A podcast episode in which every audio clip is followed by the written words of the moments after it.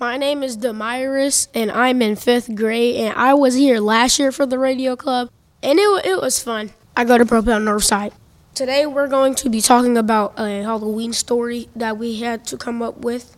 There were seven kids, well, teens, and they were at an amusement park, and they were on the Ferris wheel, and three of them got pushed off by the killer, and then another three got stabbed.